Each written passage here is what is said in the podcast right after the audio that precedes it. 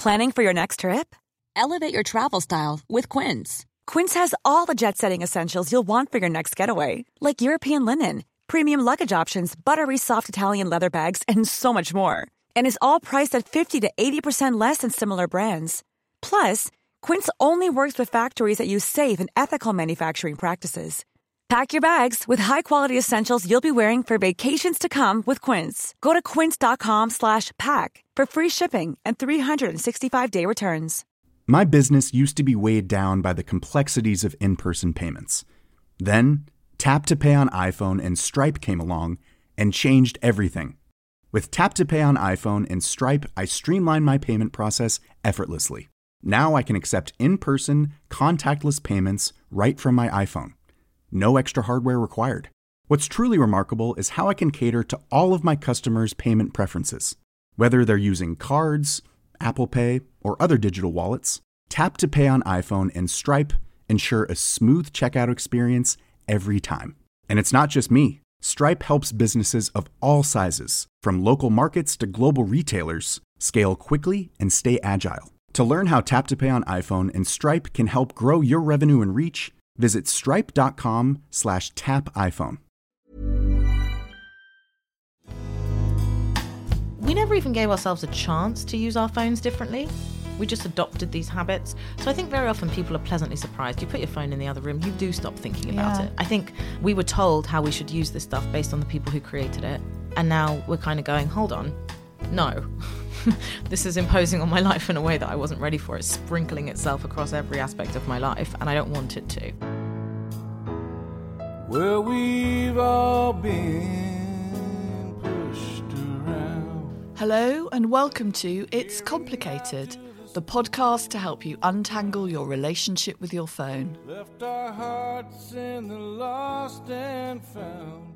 I'm Tanya Goodin, and each week I'll be talking to my guests about how they manage the relationship with the tiny tyrant in their pocket.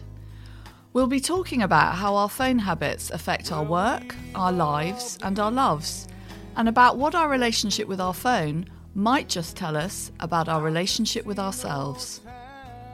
If you want help and you want hope, you've come to the right place. This is It's Complicated.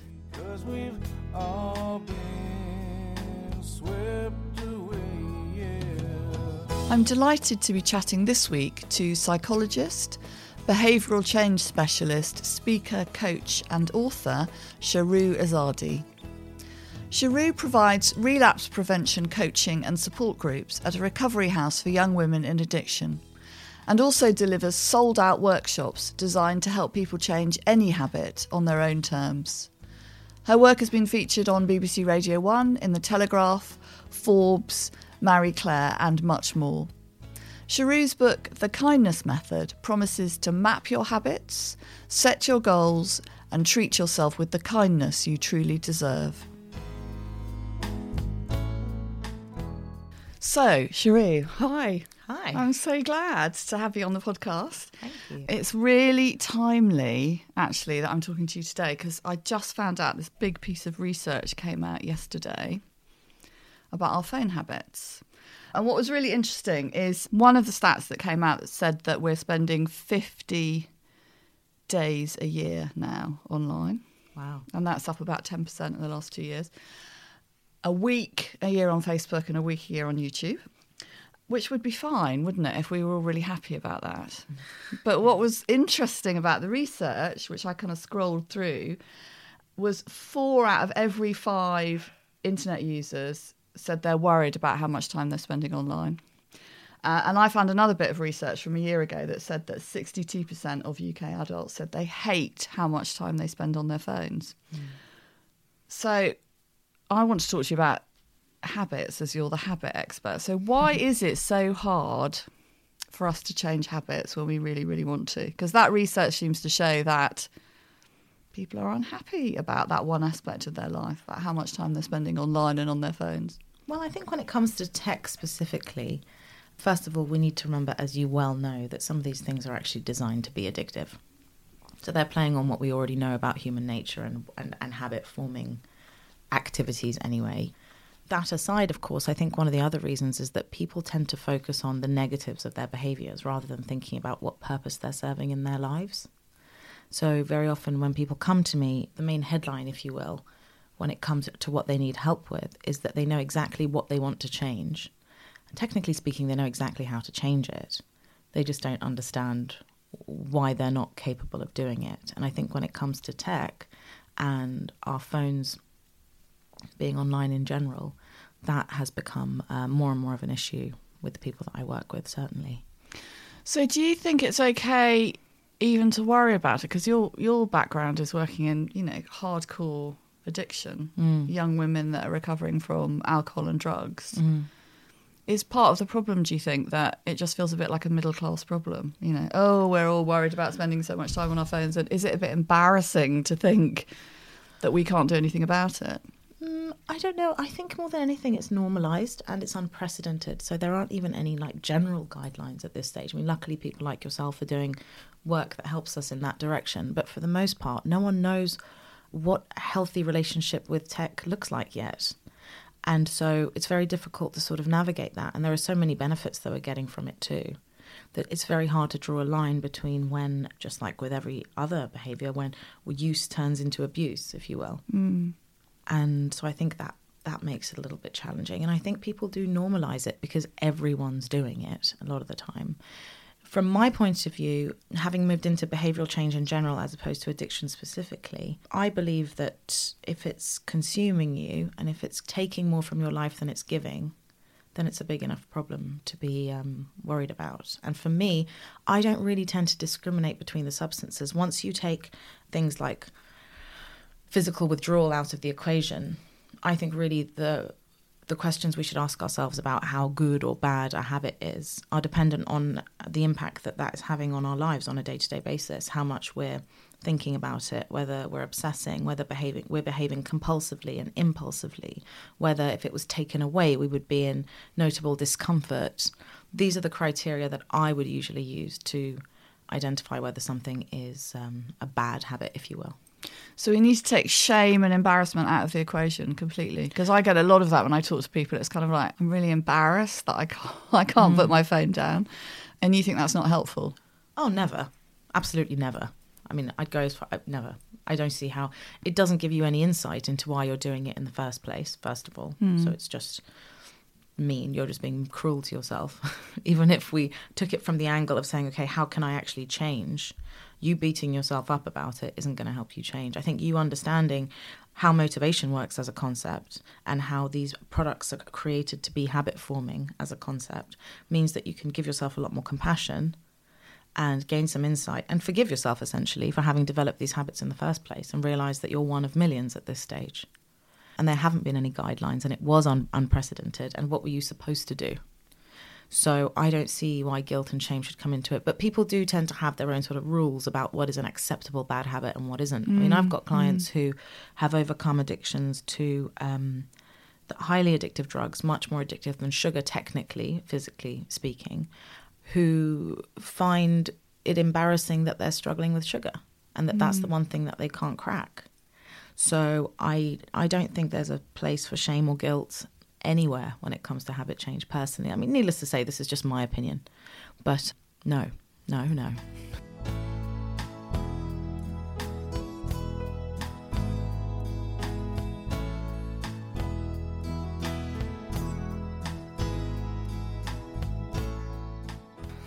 so your book is called The Kindness Method. Yeah. And I, I suppose I, I used to think that if we were trying to motivate ourselves to do something, I kind of was always, I suppose, brought up to think about the carrot and the stick. You mm. know, that whenever you're trying to do anything, you need a stick that kind of beats you mm-hmm. to achieve it and a carrot to kind of motivate you. So, would you say that one of the kind of principles of the kindness method is, and changing habits generally, is that we need to forget about the stick? That it's all about the carrot? Is it all about finding kind and positive ways? Is, it, is there ever a place for us to say this is not good enough? I think a stick can get you going, but I don't think it keeps you going. Because ultimately, I feel like what builds the kind of resilience you need to change habits and to be in front of something that is difficult for you and overcome that difficulty in a way that you're ultimately proud of and that changes your habits in order to have the resilience to do something challenging like that, I think we need to feel positive and hopeful and like we have confidence in our capacity and our worthiness to achieve ambitious goals. And I just don't feel like those are aligned with the spirit of beating ourselves up about things and tough love and Mm. things like that. Don't get me wrong, obviously in addiction we know that rock bottom is something for a lot Yeah, of people, yeah. etc. But again, I wouldn't say rock bottom is enough to have you living in a sustained, meaningful, purposeful way long term in terms of the new habits you create. I think it's enough to get you going and bring to the forefront of your mind the severity of the situation, which may have developed quite subtly.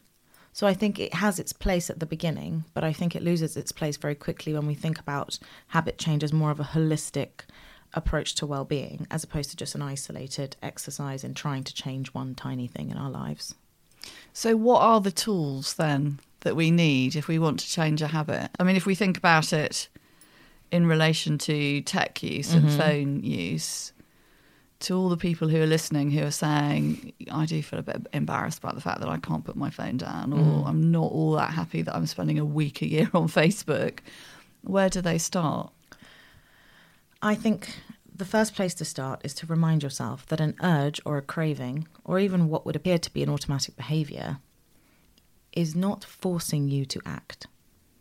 There is a gap between wanting to do something and actually doing it. Mm.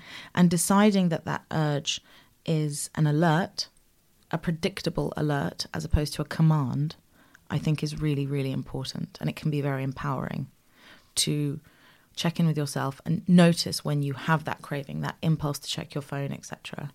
And just notice whether you can acknowledge the desire to do it without following through with the action. Another way of doing that, of course, is to impose friction, to impose obstacles between wanting to do something and actually doing it. So, for example, what I do is if I know that I'm working late into the night when I'm at high risk, for example, of ordering in food that's not great for my brain or am I I've anything? been there. yeah. Um, what I realized was that deleting the Uber Eats app was not enough. I needed to log out and remove my card details from it. I needed to create as many steps so that it would give me some time to think about what I was doing, think about what might be in the fridge, think about what other options I might have, think about whether I'm even hungry or I'm just trying to soothe anxiety about the fact that I've got to a paragraph that I can't pass through. Just give myself a chance to think. And I think that when it comes to impulse control and what we think are automatic pilot behaviors, so often people make profound changes when they realize that they just didn't give themselves a chance to put space in between wanting to do something and actually following through with it. So I would say that in a big way. And I and I think also remember that whether it's food or alcohol or tech, ultimately these are things which do benefit us and they do have a positive impact on us on us as well. So I think don't beat yourself up about being confused as to where the line is for you between what it is to genuinely enjoy them for what they are and what it is to try to use them to avoid and distract from physical or emotional discomfort. Which So, how do we know, though, when that point has been reached? Because I think so much, particularly of tech, is mindless. It's kind of people, you know, putting their head up and thinking, whoa, I went online to check a work email, and two hours later, I'm down a YouTube black hole.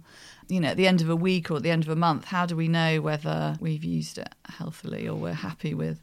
I tend to identify the sorts of things that I think are worth it for me. So, like on a Sunday afternoon, I do like to get lost in a YouTube hole. And so I allow myself to. Mm. You know, I put time aside to decide when is it really of value to me. And that's the way I distinguish.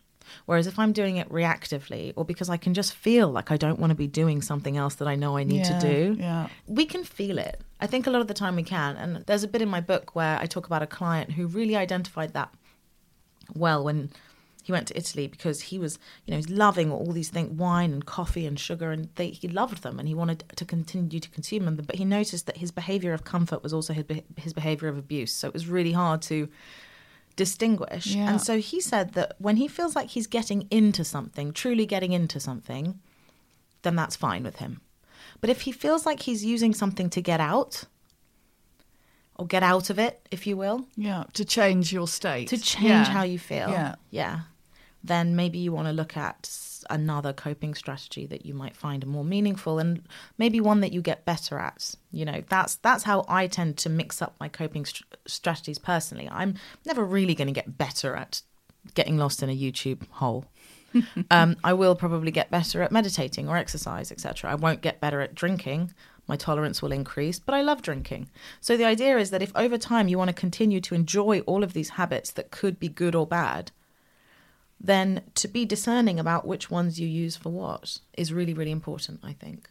So, thinking back about the whole kindness thing as well, not just about, I don't know how you feel about this, about affecting other people's habits, not just our own. Mm-hmm. But one thing that I do get a lot of when I talk to people is that they don't like their partner's phone and tech habits, which may be a distraction from thinking about their own habits. But I do get, and parents and children. So, how do you help somebody else? I'm sure the first thing you're going to say to me is, they have to think that they've got a habit that they want to. but are um, there ways of kind of subtly nudging people or, or getting people to look at habits that they may not want to look at themselves? Is it a different approach when it's not I you? think compassionate curiosity goes a long way without having an agenda, really.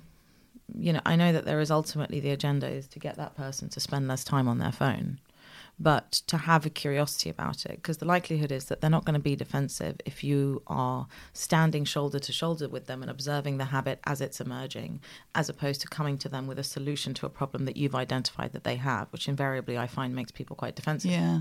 as you said earlier with the statistic, the likelihood is that they don't want to be on their phone that much. Mm. So I think to ask them what what's your favorite thing about your phone? You know, ask the positive questions. What are you getting from it? What's your favorite part of it? What would you be afraid of if it wasn't around as often? To have a genuine, curious, compassionate look at why they do what they do, as opposed to thinking that drawing their attention to the negatives is going to be something new to them. Yeah. Um, Because as you say, they probably know it all already. Of course, yeah. of course they do. We Yeah. all do. And I think a lot of the time when it comes to habits, we all know the the negative stuff is something that we we can all kind of share. There tends to be a common consensus. What's bad about drinking? What's bad about too much screen time, etc., etc.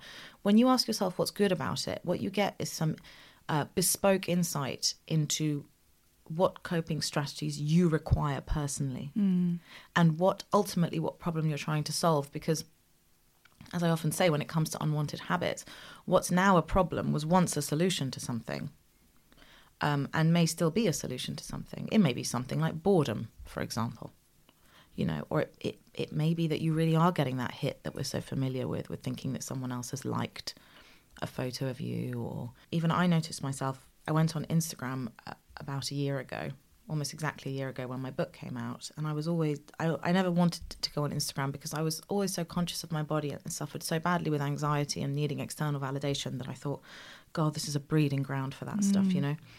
But I went on and I, I just decided I would have these rules. So, for example, when I post something, I don't just delete Instagram; I log out. So is that so you can't see the comments? Yeah. So you kind of And then detach yourself yeah. from yeah. And then the next, whenever it is, whether it's a few hours later or the next morning or whenever I've decided, usually when I feel like I'm going to be at my most resilient and making my best decisions, yeah. so I might have done some exercise, I've, I've had a coffee, you know, et cetera, et cetera, I'll check it and I'll go through it and I'll address that as I would emails. But the constant checking all day, I find, is very, it's really anxiety inducing for me. And I've had to put rules in place. I've also organized my phone so that apps are organized in folders according to times of the day when I should be using them. What a brilliant idea. I've never heard of that. Oh, really? Yeah, that's really neat. That was, yeah, that was. So what you have like kind of morning, afternoon. So Yeah. evening would be leisure, would it? Yeah, Or- just the fun stuff, and then weekend stuff. Yeah. Otherwise, I just find myself dancing from one app to another. Yeah, I've got like AM chilled, AM bored. It's AM... like having a playlist, isn't it? Exactly. It's like your own Spotify playlist, but it's your phone. I Exactly. really like that. And it also Yeah. helps me to truly have to ask myself, do you need to look at this right now? Or are you just used to looking at stuff? And the thing is, too, it isn't necessarily like this profound realization people come to that they're running away from uncomfortable feelings, etc. I mean, it would be unfair of us, I think, not to acknowledge that it's a problem of the Western world not to be able to sit with ourselves for the most yeah. part. And so we have been given this extraordinary elixir that just fills us all day with an uh, you know an abundance and never ending now entertainment that's designed to hook us. So it is about us imposing these things upon ourselves because we are swimming against a real current here. And I think that's another reason why guilt and shame shouldn't come into it. Hi, this is Craig Robinson from Ways to Win, and support for this podcast comes from Invesco QQQ. The future isn't scary, not realizing its potential, however, could be. Just like on the recruiting trail, I've seen potential come in many forms as a coach. Learn more at Invesco.com slash QQQ. Let's rethink possibility. Invesco Distributors, Inc. Quality sleep is essential. That's why the Sleep Number Smart Bed is designed for your ever evolving sleep needs. Need a bed that's firmer or softer on either side? Helps you sleep at a comfortable temperature? Sleep Number Smart Beds let you individualize your comfort so you sleep better together. JD Power ranks Sleep Number number 1 in customer satisfaction with mattresses purchased in-store. And now, save 50% on the Sleep Number limited edition Smart Bed for a limited time. For JD Power 2023 award information, visit jdpower.com/awards. Only at a Sleep Number store or sleepnumber.com. I'm Sandra, and I'm just the professional your small business was looking for. But you didn't hire me because you didn't use LinkedIn jobs. LinkedIn has professionals you can't find anywhere else, including those who aren't actively looking for a new job but might be open to the perfect role, like me. In a given month, over 70% of LinkedIn users don't visit other leading job sites. So if you're not looking on LinkedIn, you'll miss out on great candidates like Sandra. Start hiring professionals like a professional. Post your free job on linkedin.com slash achieve today. Hey, it's Ryan Reynolds, and I'm here with Keith, co-star of my upcoming film, If, only in theaters May 17th. Do you want to tell people the big news? All right, I'll do it. Sign up now and you'll get unlimited for $15 a month in six months of Paramount Plus Essential Plan on us. Mintmobile.com slash switch. Upfront payment of $45 equivalent to $15 per month. Unlimited over 40 gigabytes per month. Face lower speeds. Videos at 480p. Active Mint customers by 531.24 get six months of Paramount Plus Essential Plan. Auto renews after six months. Offer ends May 31st, 2024. Separate Paramount Plus registration required. Terms and conditions apply if rated PG.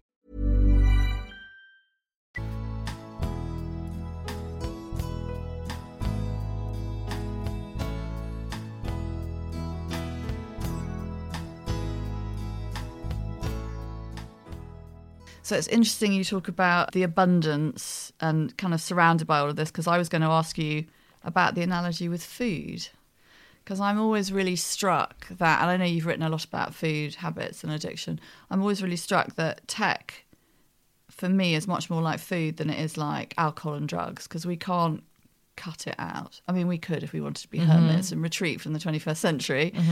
And essentially, a bit like food and overly processed food and sugar and fat. And, you know, we are surrounded now by a constant abundance of um, digital distractions in the same way that we're surrounded by processed food and easy to get food. And we weren't ever designed to, you know, one of the reasons, one of the theories about obesity is that we're designed to, you know, eat as much fat and, you know, high calorie food as possible when we see it because it's scarce and now it isn't scarce. So, do you think it's a helpful analogy, tech and food? Do you see any other kind of parallels between how we can deal with habits in tech that we might have already started using with food or Yeah, I think so. I think, first of all, it doesn't technically lower our resolve.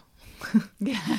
So that's good to know compared to alcohol, for example. Yes, yeah. Um, you're absolutely right in that we do need to continue to consume it, and so yes, I think it's it's a good one in that we need to create a way of being.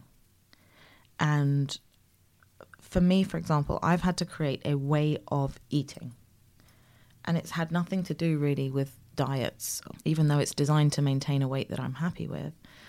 As you know, it's got nothing to do with nutritional value. It's got nothing to do with um, carbs and calories. It's entirely to do with the impact it has on my mental health and my general well being and the conversations I have with and about myself.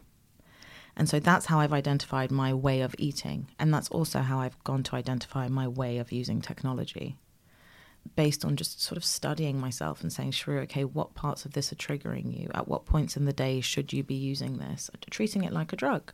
I have really identified the areas of my phone that give me joy. And by the way, they're not noble. I'm not talking about mindfulness apps. I'm talking, you know, Netflix and YouTube, mind, and yeah. mindless like Yeah. Reddit forums. I'm all for Reddit forum. I go on the dark net. and read all sorts of harrowing things. you know, that's my jam. That's what I get out of it, and I like it. But I've identified because those are the areas that I'm interested in, and that's what I want to watch and listen to. And so sometimes, you know, months and months ago, when I'd be lying in bed scrolling through Twitter, I used I used to love going through hateful people's feeds. I wouldn't follow them, but I had a list of people who I intentionally wouldn't follow but was following secretly you know you go looking for them Yeah. um probably the people What, I'm to see how hateful they could be. just to see what's going on on Twitter. Yeah, Yeah. that was my distraction because I was seeing all these people every day telling me sad stories about their lives, and it was almost like a way to desensitize myself. You know, I would go on there, and when I identified that that's what I was doing, I started thinking, okay, Shahroo, you need a better coping strategy for offloading this stuff. You deserve a better one than more negativity, in the hope that overall what you hear on a day-to-day basis won't be as sad you know? And so it was through um, my behavior around tech that i came to understand that i needed more support. It's just where it kind of leaks out you know where your needs leak out. And a lot of the time now because because we have our phones on us all day the way the the place it's leaking out is the way that we're using them. Do you think some people find breaking habits, all sorts of habits, more difficult than others? Are there people who just need more tools or more, you know, awareness? Do do you meet people, maybe you don't, in your line of work that never have a problem breaking a habit, for example? I think there are various theories. I think in general, the common consensus is that there is no personality trait that you can guarantee is going to be prone to adopting an addiction. So that's a myth. Uh, yeah, for, for the most part, that's what's said. I mean, we we can look at addicts and work backwards and say these personality traits tend to run through those who become addicted. So around impulse control and pleasure centers, etc. But for the most part, when people come to me, they think that they have addictive personalities, they're all or nothing people, and they carry around loads of core beliefs from childhood that frankly we just don't have a framework in which to challenge and question again. So before you've even come to the question of whether you find it harder than anyone else, we need to discuss whether you know anything about motivation and behavioral change as a concept, which we're just not taught at school. And I certainly don't think my parents had that very specific knowledge. So, no, but I use a lot of motivational interviewing in, in my work, which is an approach very commonly used in substance misuse across the country. And they have something called an importance and confidence ladder, which is very often used to identify how ready someone is to make a difficult change. And what you tend to assess as a, as a practitioner is how important is it to them to make this change? How will their lives be improved as a result of it? How can you bring about urgency to make the change when there aren't any immediate sort of negative, obvious negatives? And confidence. How capable do they feel of being able to make the change?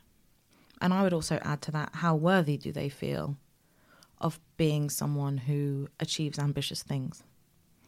So is this does this all come down to self esteem then? Is is the kind I of root everything of comes down to self-esteem, really. Because it sounds to me like, you know, if you if you want to be successful at this, you you can't start with the habit. You've got to start with yourself. Is that what you're saying? You know, because you've got to feel capable, as you say, and confident before you can even start. Or is that a bit of a cop out? Is No, that no. I'm actually. Do you know what? Technically, yes, but I'm a very much let's start things for now and sort it out kind of person. So as we go along? yeah, Yes. I'm. Uh, I'm almost a cure via solution person. I think if you give yourself the chance to do a mission, you know, to complete a mission in a set period of time and just get your head down and worry about that mission, that you may find that you are giving too much credit to the habits that you thought had you in their grips and you mm. simply have not tried to consecutively repeat a new behavior over and over and over again. So I think in the first instance, the only place where self esteem comes in there really is to say self belief more than anything, really. Do I have the capacity to keep doing this Yeah. over and over again until it's my new normal? I was going to ask you actually. I keep reading that there's a certain amount of times we need to do something before a habit Yeah. forms. Is there any science behind that I don't that? know. I keep asking people that as well. I mean, obviously, I also read Outliers, and you read a lot about 21 days, Yeah, and the yeah. Buddhists, I if think, say do something it for that amount weeks. of time, then yeah, you've completely cracked it. But I don't know, true? Tanya. To be honest with you, although I wish I could, I wish I was more sensational and I had better answers. But frankly, I think when it comes to humans, we're all going to be completely different, mm. you know. And it, it it also depends on the length of time you've been engaging in that habit, the relationship you have with it, the associations that you have across your life with it. I would hate for someone to think that a habit that they've been engaged in for 25 years every single day that's playing a profound role in their lives if they didn't manage to you know completely change their behaviors in three weeks they should think well then i'm then this is just going to work for me yeah, Yeah. no i just i just think that we need to kind of approach this with compassion and in a very like in a much more zoomed out sense whether it's talking about what relationship do I have with this? And so, how hard is it going to be for me? And not to avoid it because it's hard, but to remind yourself that you're very capable of doing hard things. And I think that's where the self esteem bit comes in is that you need to believe that you're capable of doing difficult things because habit change is difficult. Even if you know full well that the outcome is going to mean that your life is better than it is now, to change the status quo and to go into the unknown and to put your body ultimately in discomfort when it's automatically used to doing something is going to be difficult. And for that, you need um, self belief, I believe. So one of the tools I think in your book, a method is to give yourself examples, is- isn't it, of when you've done something that was really difficult to, to kind of give your give your brain the evidence that you've done something, you know, maybe quite a few things that are tricky before, and therefore you can do this one thing. Yeah, totally. I think that's really, really important. I think a lot of the time we achieve something and then we normalize it, we move on to the next Or thing, even trivialise it. I see that a lot so. with people. Yeah. Yeah. massively so. And when it comes to personal development, it's it's not like professional development where we have a CV and we can say, okay, well, I managed to do this last year and I got through this really traumatic time and this this really difficult time, which probably means that my capacity when it comes to this or this is different. Or me, for example, I used to be described, you know, you could describe me as a really hasty person, as a really kind of erratic and inconsistent person, and I'm just not anymore.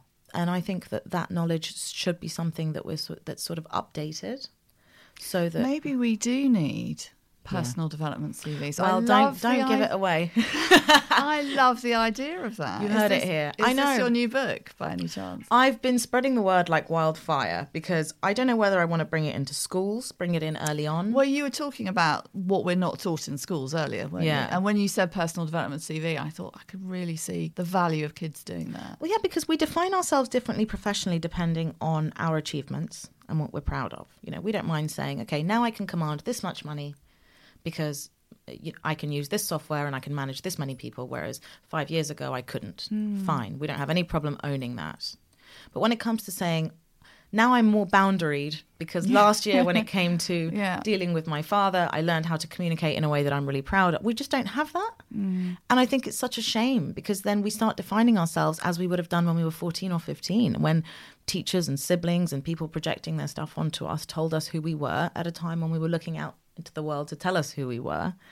And, you know, we've changed considerably since then. And even if you go through life having never intentionally put a challenge in front of yourself, you will have invariably demonst- demonstrated all sorts of transferable qualities that you that can help you when it comes to things like habit change when it comes to things like not snapping at someone or having better communication in your relationship so yeah that's my ambition but if anyone else does it now then you heard This it here has been trademarked today absolutely. by Cherie.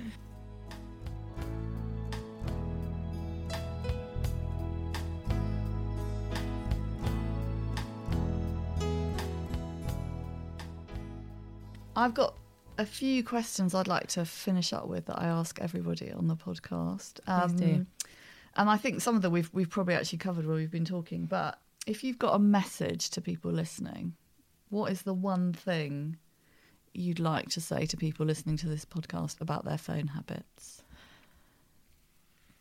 the desire to do something does not force you to do it a craving and an urge has come about as a result of you getting used to something and your body getting used to something.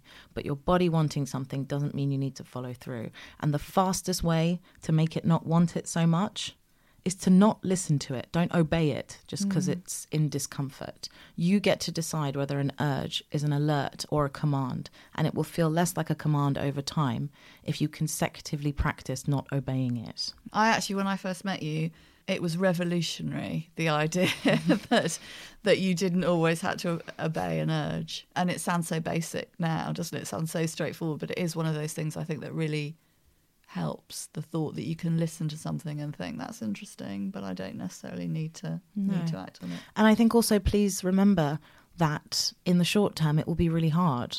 Yeah. But the yeah. idea is that if you keep doing it over and over again, you will learn that nothing bad's going to happen when you do. Yeah. And over time, it will stop being such um, such a pull. So that's the investment that you're making. Don't be demoralized by the fact that it's hard weeks in and you feel like you're white knuckling it. The whole point is that you are putting yourself in front of something difficult on purpose so that it's not difficult anymore. And don't worry that it doesn't take 21 days or 100 Don't worry about days any of those rules. Two weeks. Any rules about humans don't, you know, take with a pinch of salt. We're too complex now, and, and plus, there's so many unprecedented things in our environment that we've never even.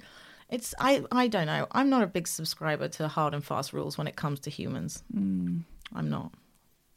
So, have you got a top tip that you haven't shared already around you and how you use your phone? I'm loving these times of day yeah. folders. I'm going to try those afterwards. But is there anything else that you do that kind of helps with imposing friction or just Yeah. gives you a bit more control over your phone habits?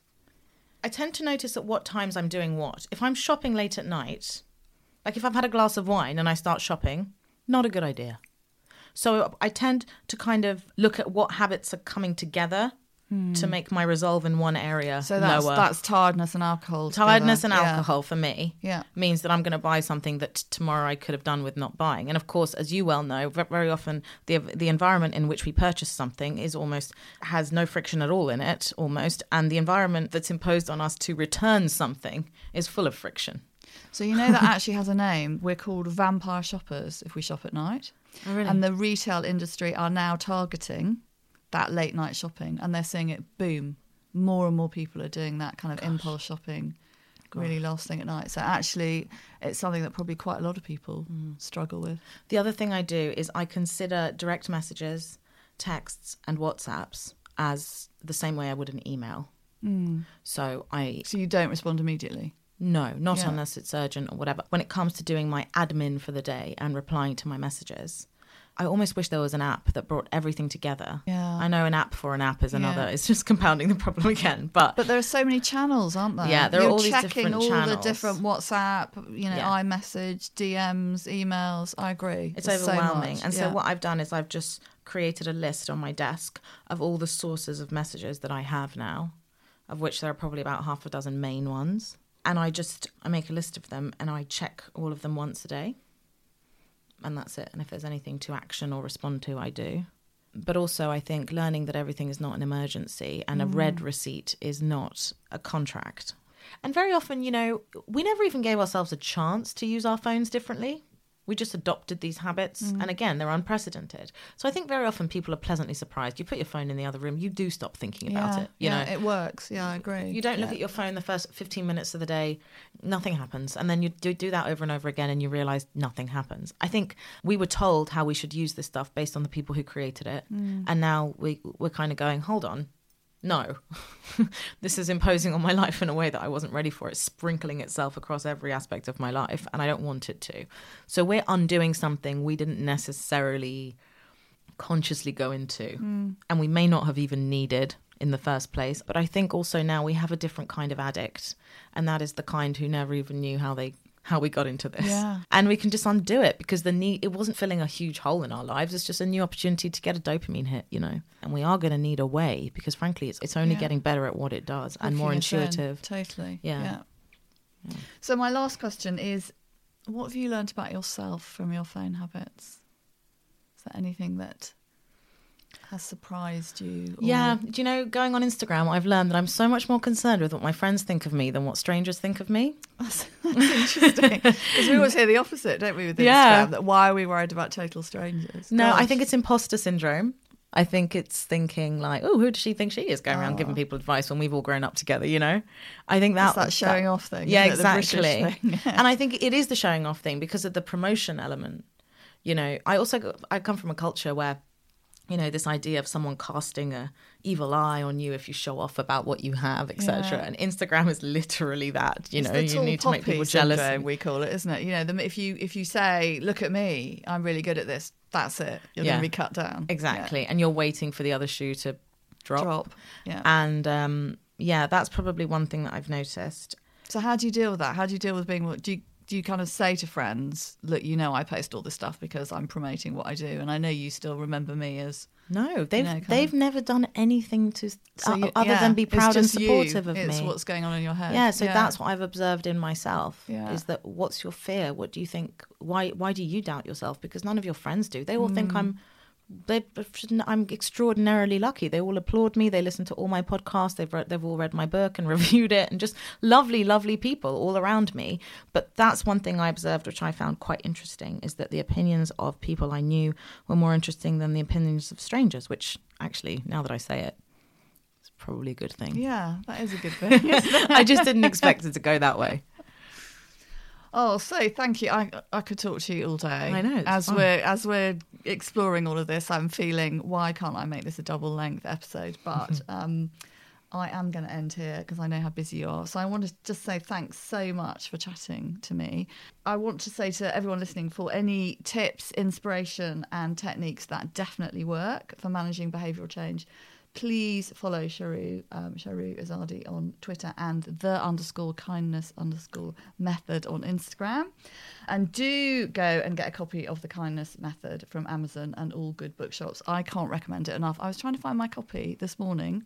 I realised it's now with the second person I've lent it to. Oh, that's lovely. So that's how good it is. I really think it's one of those books that's life changing. Um, and I know you've got another book coming out next. I do. I have another book coming. Well, the first book's coming out all around the world this year in various different places, which is Yeah. exciting. So it's, it's starting in the Netherlands in June and then in America in July. And then in January of next year, I will be publishing a book again with Pan Macmillan, this time about habit change around food.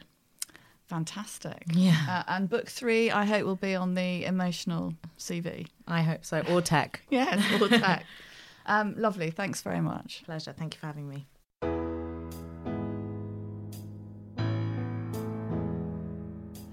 Thank you for listening to this episode of It's Complicated. If you haven't already, please do subscribe, rate, and review the podcast on Apple Podcasts or wherever you get your podcasts from. It helps other people find us and it means you get a helpful little notification when a new episode becomes available. For more about getting a healthy balance with tech, you can follow me, Tanya Goodin, or Time to Log Off on Instagram and Twitter. And both my books, Off and Stop Staring at Screens, are available on Amazon and at all good bookshops. Finally, for more information about this and other episodes in the podcast series, visit itstimetologoff.com.